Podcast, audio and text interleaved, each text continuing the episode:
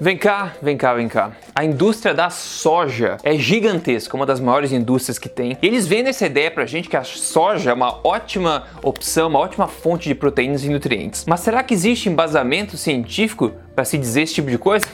Vem pro vídeo de hoje.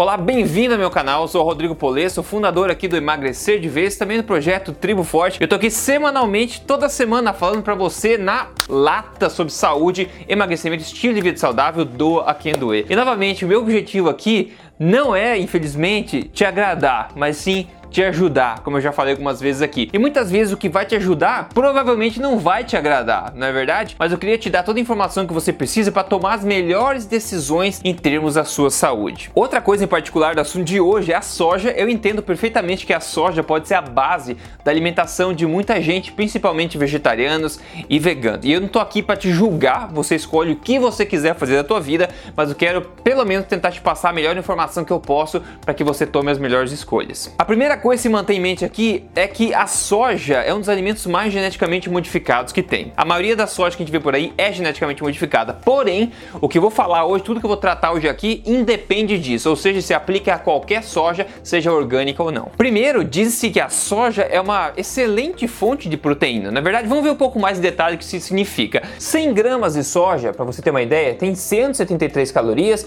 9 gramas de gordura, 10 gramas de carboidrato e 17 gramas de proteína. Se a gente for olhar assim, não é tão ruim, não é verdade? Claro, não dá para comparar com o bife, por exemplo, que teria 100 gramas, teria 32 gramas de proteína, por exemplo. Mas em se tratando do mundo vegetal, que é o nosso foco aqui e hoje, né? A soja, sem dúvida, é uma das melhores fontes proteicas que tem no mundo vegetal, mas claro, de novo, não tem como comparar com proteína animal, porque elas são muito mais concentradas em proteínas e também as proteínas da proteína animal, dos fontes animais, são bem mais biodisponíveis. A gente vai falar um pouco mais sobre isso daqui a pouco. O maior problema das fontes de proteína vegetal são o que a gente chama de antinutrientes. São compostos defensor, defensivos, são mecanismos defensores na planta, que a planta tem químicos que acabam influenciando negativamente na absorção dos nutrientes do próprio alimento e até nutrientes de outros alimentos quando a gente consome. Veja, por exemplo, esse estudo aqui diz, ó, existe um número de componentes presentes no grão de soja que causam impacto negativo na qualidade da sua proteína. Ainda, alguns outros componentes ainda aumentam as necessidades do corpo por vitaminas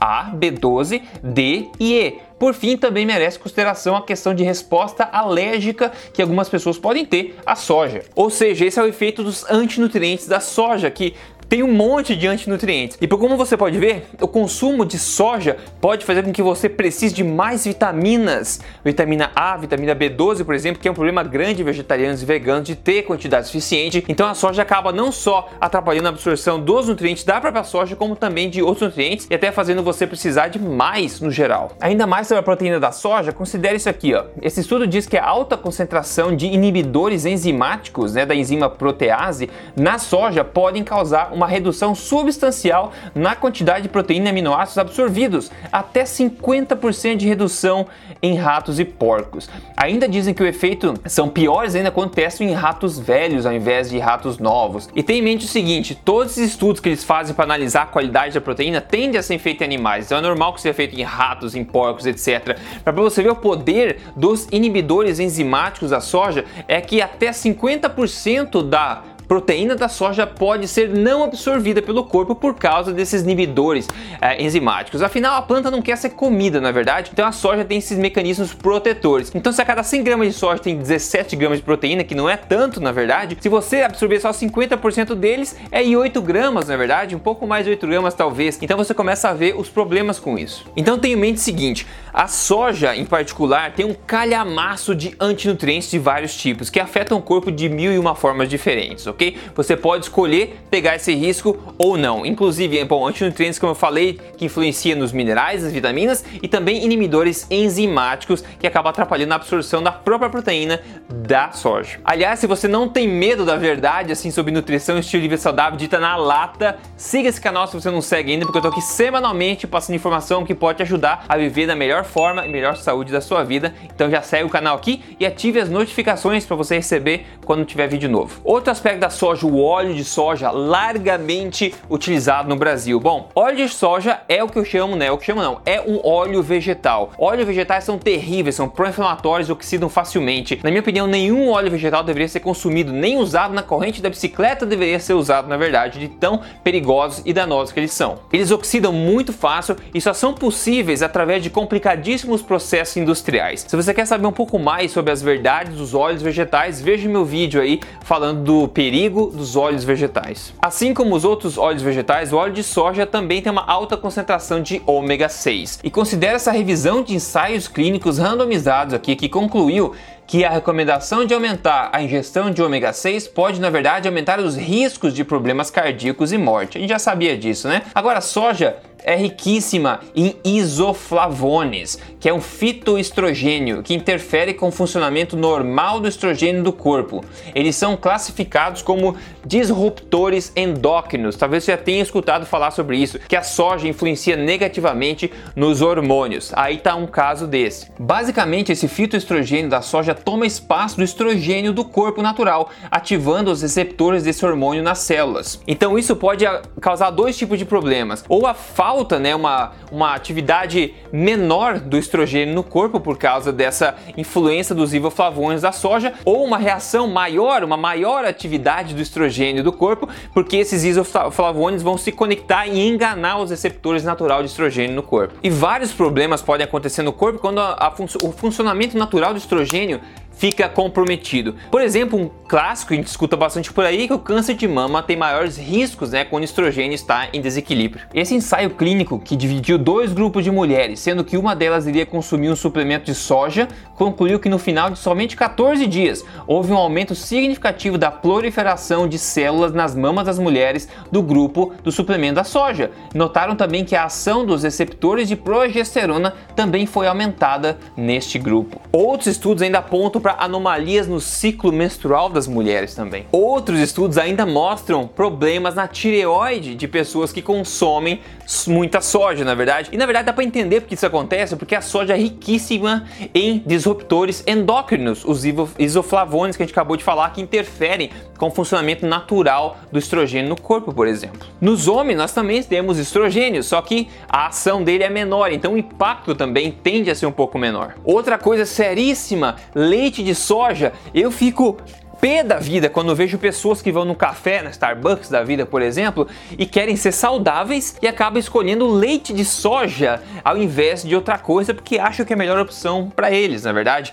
Presta atenção nisso aqui. Se leite de soja fosse bom, ele não seria altamente problemático em crianças, tá? Vários estudos mostram Problemas que vão desde puberdade acelerada, crescimento aumentado de mamas, alongamento do ciclo menstrual quando a, quando a criança começa a crescer. Leite de soja é fortemente desaconselhado a mulheres grávidas e bebês. Os médicos sabem disso. Então, se é ruim para a mulher grávida, se é ruim para bebê, como é que pode ser bom para qualquer pessoa? E tenha em mente, a quantidade de estudos que existe por aí mostrando benefícios da soja são patrocinados pela própria indústria da soja. Se você entende um pouco sobre metodologia científica, você rapidamente entende como esses estudos são falhos e não provam porcaria nenhuma. Agora você pode perguntar: e a soja fermentada, Rodrigo? Né? E a respeito dela? Bom, Culturas ao, ao, ao, redor do mundo inteiro têm usado, consumido soja fermentada por milênios, não é verdade? Eles fermentam porque eles aprenderam que a fermentação destrói muitos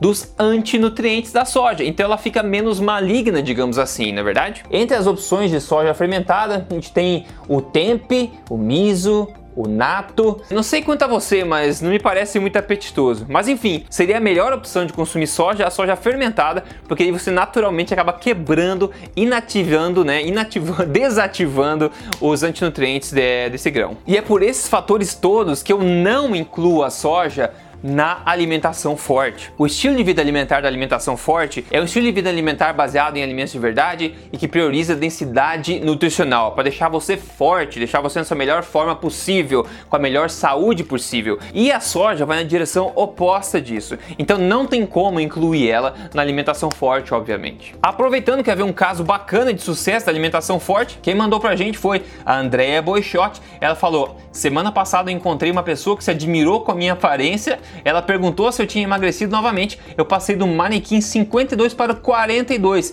Que alegria! Esse, esse é um caso de sucesso bacana porque geralmente as pessoas vêm me contar que perderam 10, 20, 30, 40 quilos, mas eu adoro ver quando as pessoas falam de outros tipos de benefício, como o manequim dela caiu 10 pontos, de 52 foi para 42, seguindo alimentação forte, seguindo o programa Código Emagrecer de Vez. E eu, as amigas delas viram e ficaram surpresas, falei, caramba, você perdeu peso de novo, que coisa incrível, não é verdade? Então os benefícios do, da perda de peso, da saúde, vão muito além do peso. Por isso que é importante perder peso de forma correta, para não ter efeito sanfona, não ter malefício. A gente não quer sofrer, a gente quer estilo de vida. E se você tem interesse nisso, tá, per, tá perdido nesse mundo cheio de informação errada, sobre emagrecimento, já existe prova do que funciona para emagrecimento. Emagrecimento definitivo, como estilo de vida. E a minha forma de te ajudar nisso é com o programa Código Emagrecer de Vez, que eu falo aqui em todo vídeo, porque funciona de verdade, ok? Se você quer aprender como ele funciona, quer dar uma olhadinha para ver se você entra e se conecta com ele, entra aqui em código emagrecerdevez.com.br e veja o vídeo de apresentação lá, ok? No mais, essa informação que eu queria passar para você sobre a soja, você faz com ela o que você quiser, eu não tô nem aí, tá?